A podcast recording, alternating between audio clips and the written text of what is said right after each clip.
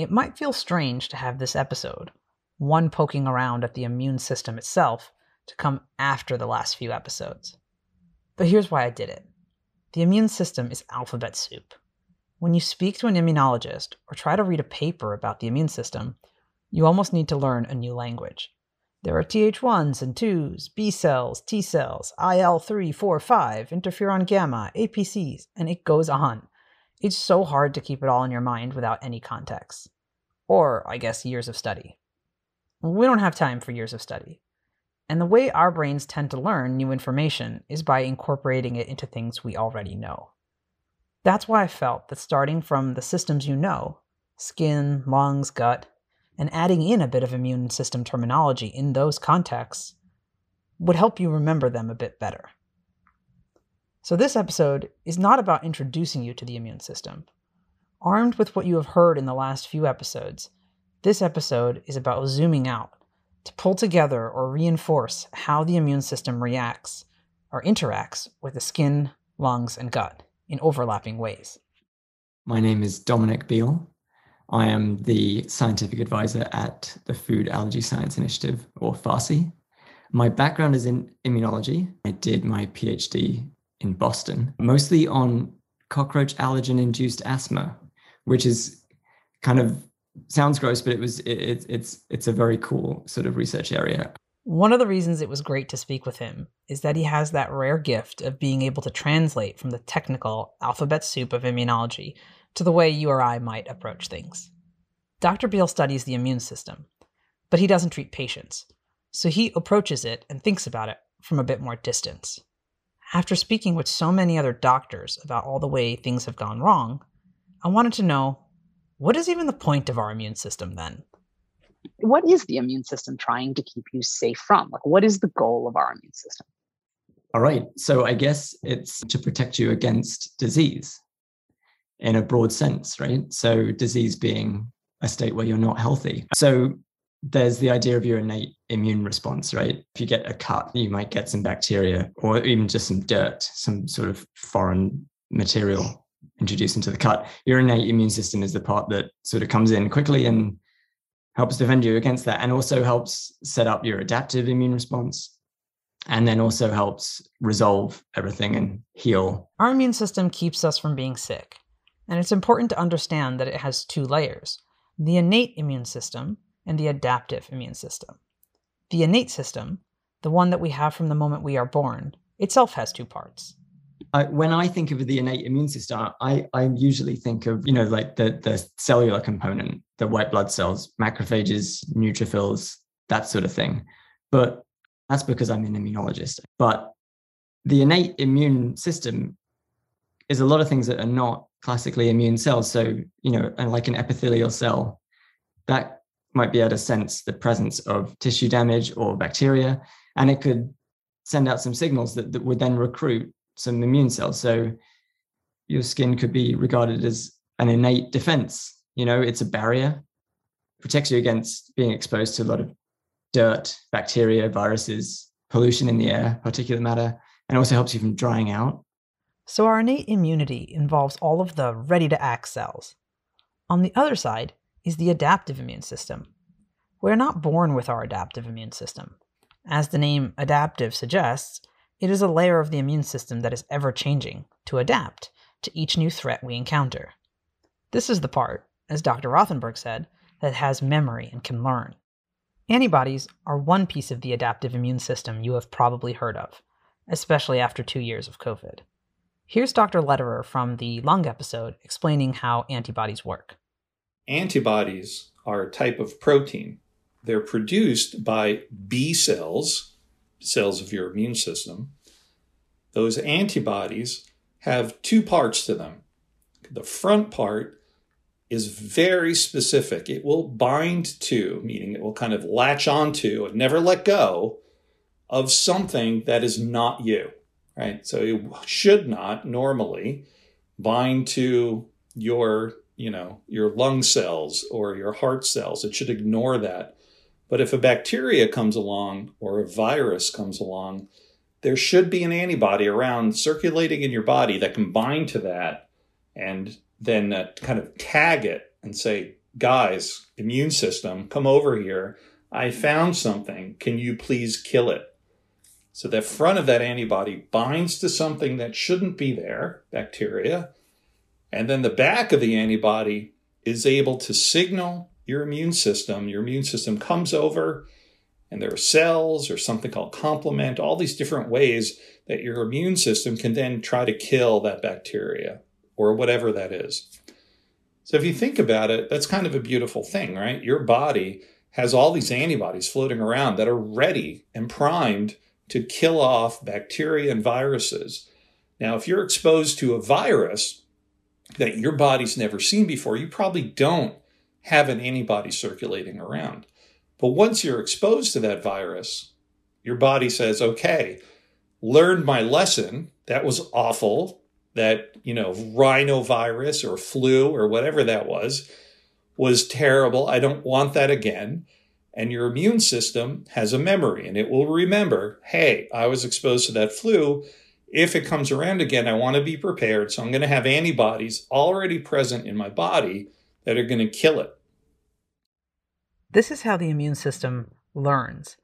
Every time we see a different threat, our innate immune system does most of the fighting, but our body creates new antibodies to be able to fight off that threat more efficiently in the future. There are a lot of different kinds of antibodies. Three of the most commonly discussed are IgG, the main antibody in blood, making up to 75% of all antibodies. IgA is in the mucus, like in the nose, saliva, breast milk, vaginal fluids, and bowel fluids. IgE, we've discussed extensively as a key factor of allergies. I asked Dr. Beal to tell me more about these antibodies, and specifically, why do IgE antibodies stick around forever while COVID antibodies apparently go away?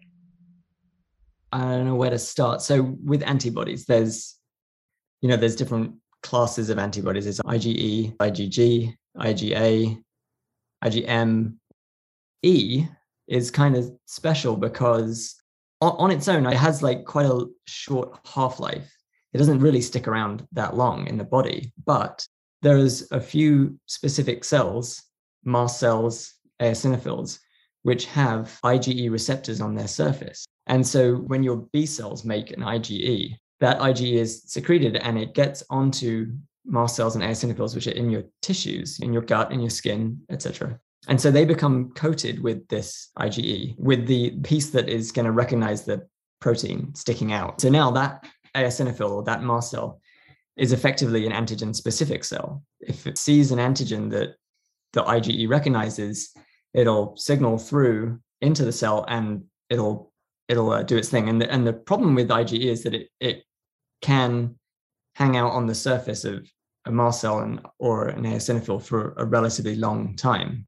So that's why you can have IgE still doing its thing even long after your immune response is resolved. You can have IgE reactions for a longer time than than your COVID vaccine is making your your body make IgG. Uh, the whole idea of the antibody being able to sort of coat the outside of these tissue-based pro-inflammatory cells is good for your immune response in general, but in the case of allergy, it, it's, it's sort of gone wrong a little. Here's a concept almost all the doctors brought up. There can be an initial IgE response. And even after the threat is gone, the mast cells and eosinophils with the IgE stick around in our tissues, allowing for these chronic immune diseases.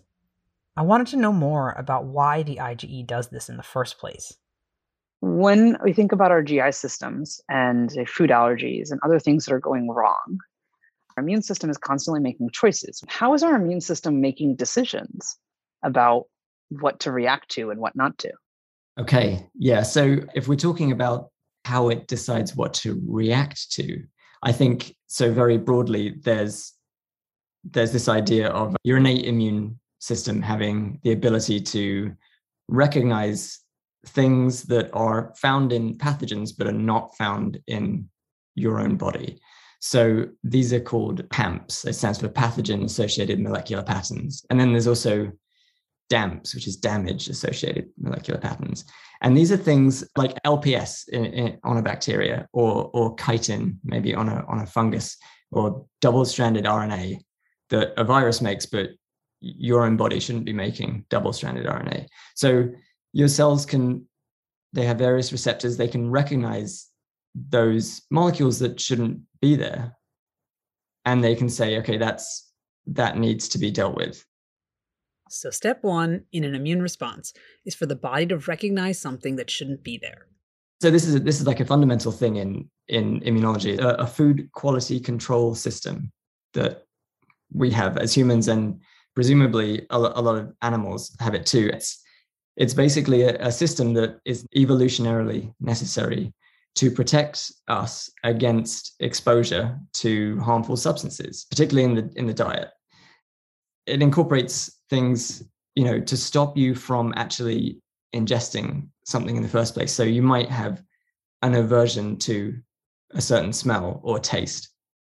So as soon as you smell that thing, or or if you taste it, you spit it out, or you don't even go near it. And then if if you do ingest it accidentally or or you know you don't have the aversion to the taste of smell and you end up ingesting it then you've got other ways of of dealing with it maybe vomiting or diarrhea something like that IgE antibodies tag things that shouldn't be there.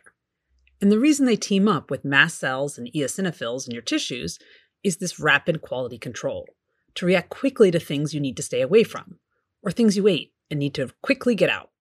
Sort of similarly, these mechanisms that allow you to expel something, sort of runny nose, sneezing, coughing, runny eyes, all of these, all of these reactions are also seen in, in an allergic response.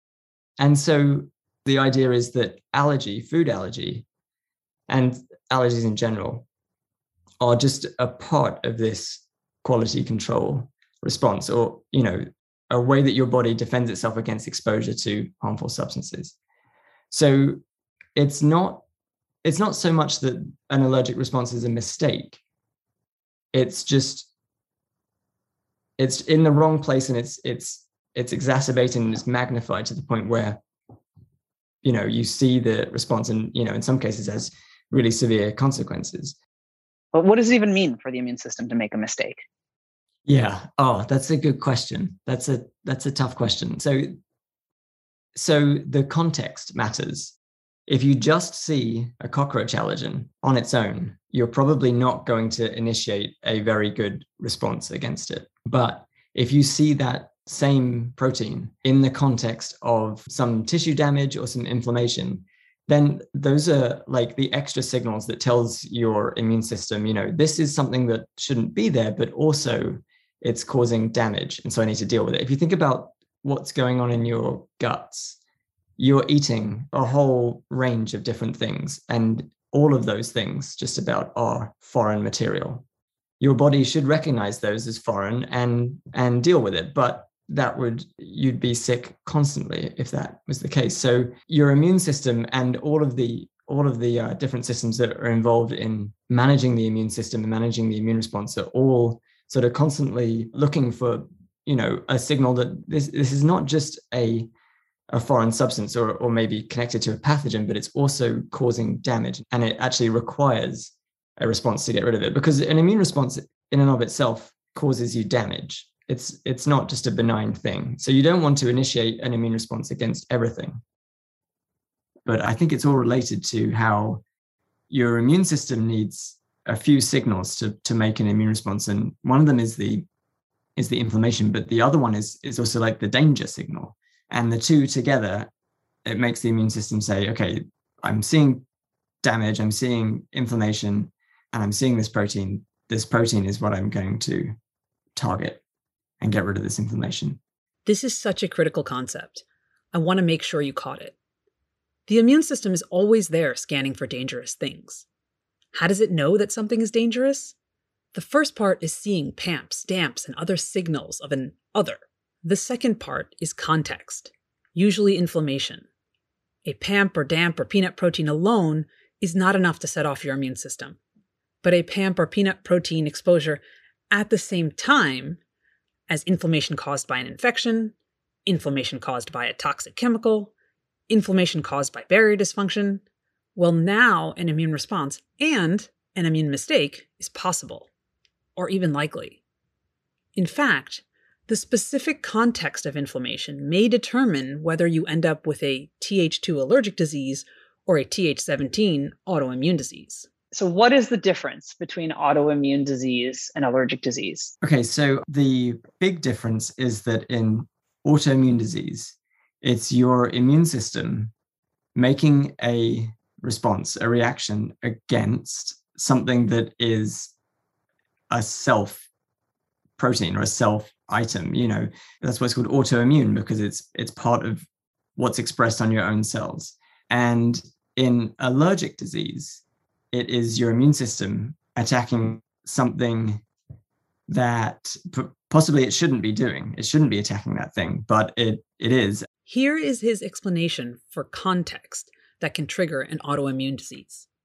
In autoimmune disease, an infection causes some sort of inflammation and tissue damage, cells that are dying, and are, there's tissue damage going on, and maybe your immune system's already ramped up and going, and it's looking for things, right? And it sees bacteria, it sees virus, and it mounts an immune response against that.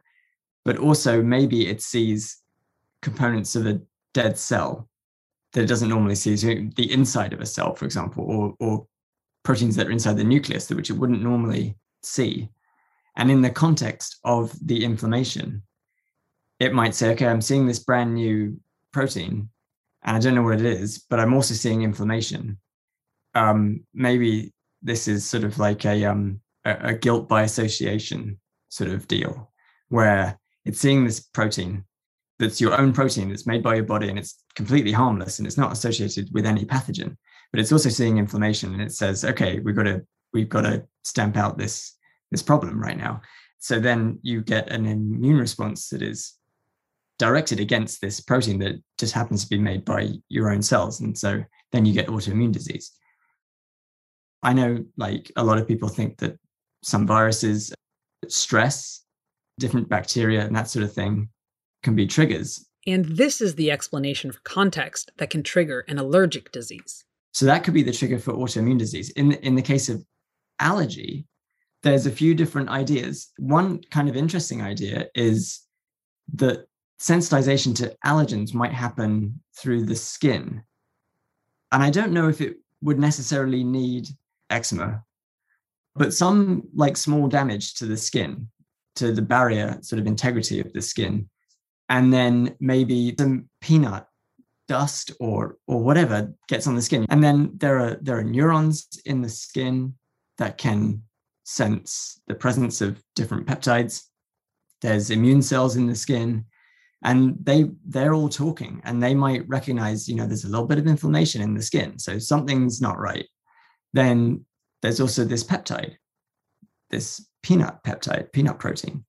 And so the neurons and the immune cells start chatting with each other and they decide that it's not right. And then they start setting up an immune response. And it doesn't have to be limited to the skin because uh, you've got your lymphatic system that can allow immune cells to, you know, they can move from a tissue into the lymphatic system. And then from there, they can set up an immune response and they can go through the blood, recirculate, they can go to different organs. And then you've got a, um, a food allergy that happens. So mm-hmm. is basically like like if if if mold was in the and ended up on your skin when you also had staph aureus maybe you end up with an allergic disease to mold an allergy to mold. Whereas if mold gets into your body and in the process of fighting off the mold it creates this inflammation maybe you end up on this autoimmune disease pathway. Is that what you're talking about? Yeah maybe. And i think this might be also where genetics comes into it so, you know, thankfully, most people do not have allergic disease uh, or autoimmune disease, right? So, there's lots of different environmental triggers that, that we know will be the trigger for autoimmune disease or allergy. But some people develop those diseases and some people don't. And so, what's the difference? And I think the guess is that it's a combination of, of the environment and genetics. So, like you said, you've got exposure to some mold, exposure to some bacteria, and you know that increases the risk. But maybe just the way that your immune system behaves in general due to your genetics, due to your, you know, exposure to pathogens in your childhood, due to the environment that you're growing up in. Maybe that just pushes your immune system in the in the wrong direction. And someone else, they might have a quote unquote healthy immune response, but someone who who has just a little bit of a predisposition to that kind of immune response that may be a little bit more geared towards pro-inflammation, the, the type 2 immune responses, the allergy sort of thing. Maybe that environmental trigger or triggers pushes their immune system into an allergic response. It might not just be that. There might be a whole host of different things that maybe aren't even involved in the immune system per se. There might be things to do with your nervous system. There might be things to do with the way that you absorb nutrients or produce mucus in your gut or in your nose, or all, these types of things. So the genetic component is incredibly complex. And so it's sort of a little bit of a cheat to say, oh, it's genetics, but it's also very true. It's genetics. We just don't know the whole scope of what's involved. And it's probably not going to be something simple. Before we go on, I think it's important to review Dr. Beal's comments about genetics. When we first learned my son was sick, everyone, even doctors, said, Oh, yeah, it's genetic. This made no sense to me because my husband and I have no allergies at all. But genetics is complex. Your genetics are not like software code that directly decides what happens to you. It's all about small differences that, when added together and in the right situation, might be enough to cause a meaningful change in outcome. Even so, we know that genetics don't change quickly. When you think about the immune system, it works more often than it doesn't, you know? Why is the system making mistakes more often than it used to? Because it, it, it seems like there's a thousand ways it can make a mistake, but it clearly was doing great or better before? That is a huge question. So, just looking at food allergy, the incidence is increasing in, in the United States and, and all over the world. And also, it looks like the severity is increasing, getting more and more. It can't be just genetics. There's definitely genetics going on, but it can't be that genetics is solely responsible for this increase because it's really just over the last 100 years or so. Genetics wouldn't work that quickly. Coming back to this idea of food quality control, you, you've got this system where you're constantly monitoring for things that might be potentially harmful. And you've got to lean towards the sort of the better safe than sorry attitude of like if you if you even think that something might be harmful best to get rid of it rather than chance it because the the consequences of ingesting something that's a toxin could be potentially quite bad consequences. So you you're erring on the side of caution erring on the side of making a response to get rid of it.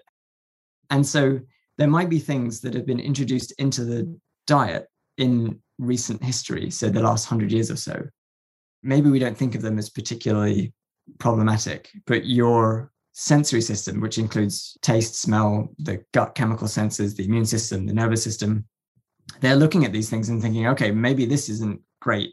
Maybe I need to form some sort of memory or an immune response against this and make sure we don't ingest this next time. There's you know certain medications that just didn't exist before. We're now taking on, on a regular basis. Antibiotics for example they they might not directly influence your immune system but what are they doing to your gut microbiome and then you know just different kinds of foods processed foods a lot of foods are high in sugar or high in salt and just the way that your body tries to adapt to change in your diet and how the immune system is involved in that how the nervous system and the sensory system is involved in that. It, it's incredibly complex. You might develop allergies. You know, you might eat a peanut and your body would look at it and say it's absolutely fine. It's just peanut protein. But there might be some component of the peanut. Maybe it's an enzyme, or maybe there's some pesticides or something on there. Or maybe you've been taking some medication that just tweaks your immune response to say, okay, there's something going on here. And the peanut protein is just there innocently hanging out alongside this thing that your body's deemed to be inappropriate or harmful. That might be another way that your body would develop a an allergic reaction against a protein or a piece of food. So is it in the, in food or is it in pollutants in the air, diesel fumes? There's a lot of different research going on into into these things but it's got to be it's got to be something that's more recent and i don't think we know what it is yet there's always differences with the way that your immune system works from person to person But in general, your immune system is pretty, has a lot of checks and balances and is pretty finely tuned. It's just that there's things that we are not sure how to deal with. Thankfully, the majority of people, we deal with it on a day to day basis without realizing it. But for some people, and more and more it seems, there's these complications that are happening. In talking to Dr. Beal, we've unraveled that an immune response requires one, the danger signal of inflammation, and two, the presence of something that shouldn't be there. This is normal and is supposed to happen when you are attacked by a bacteria or virus, or when you ingest, breathe in, or touch something toxic. An immune disease is when the immune system makes a mistake during its routine normal activity, and then there's just no way to undo that mistake. On the one hand, it's suggested that our environments have changed, that we are dealing with more toxic things like pesticides and air pollution than we used to. More toxic stuff means more necessary immune responses and more constant inflammation. It's also just more opportunity for an immune mistake. We know that this is happening. Our environments have definitely gotten more toxic, so it's definitely part of the reason for an increase in immune disease. On the other side, however, we ourselves may have changed. We may either have weaker barriers, meaning more need for inflammation all the time, or we may be skewing more pro inflammation. Human genetics haven't changed in the last hundred years. But did you know that over 90% of the genes in your body actually come from the microbes that live on and in you? Our microbiomes have definitely shifted drastically in the last 100 years, probably even in the last 30, which means our genes have actually changed quite a lot. Dr. Rothenberg mentioned the microbiome, so did Dr. Chiesa and Dr. Beal. What's going on with our microbiome, and might it be at the root of the rise in immune disease? That's next time on Fixing Sick. Fixing Sick was written and produced by me, Mina Lele. Audio engineering by Chris Whitmore. The opinions I state in this podcast are my own. My guests only said what they said, and any mistakes are totally my own.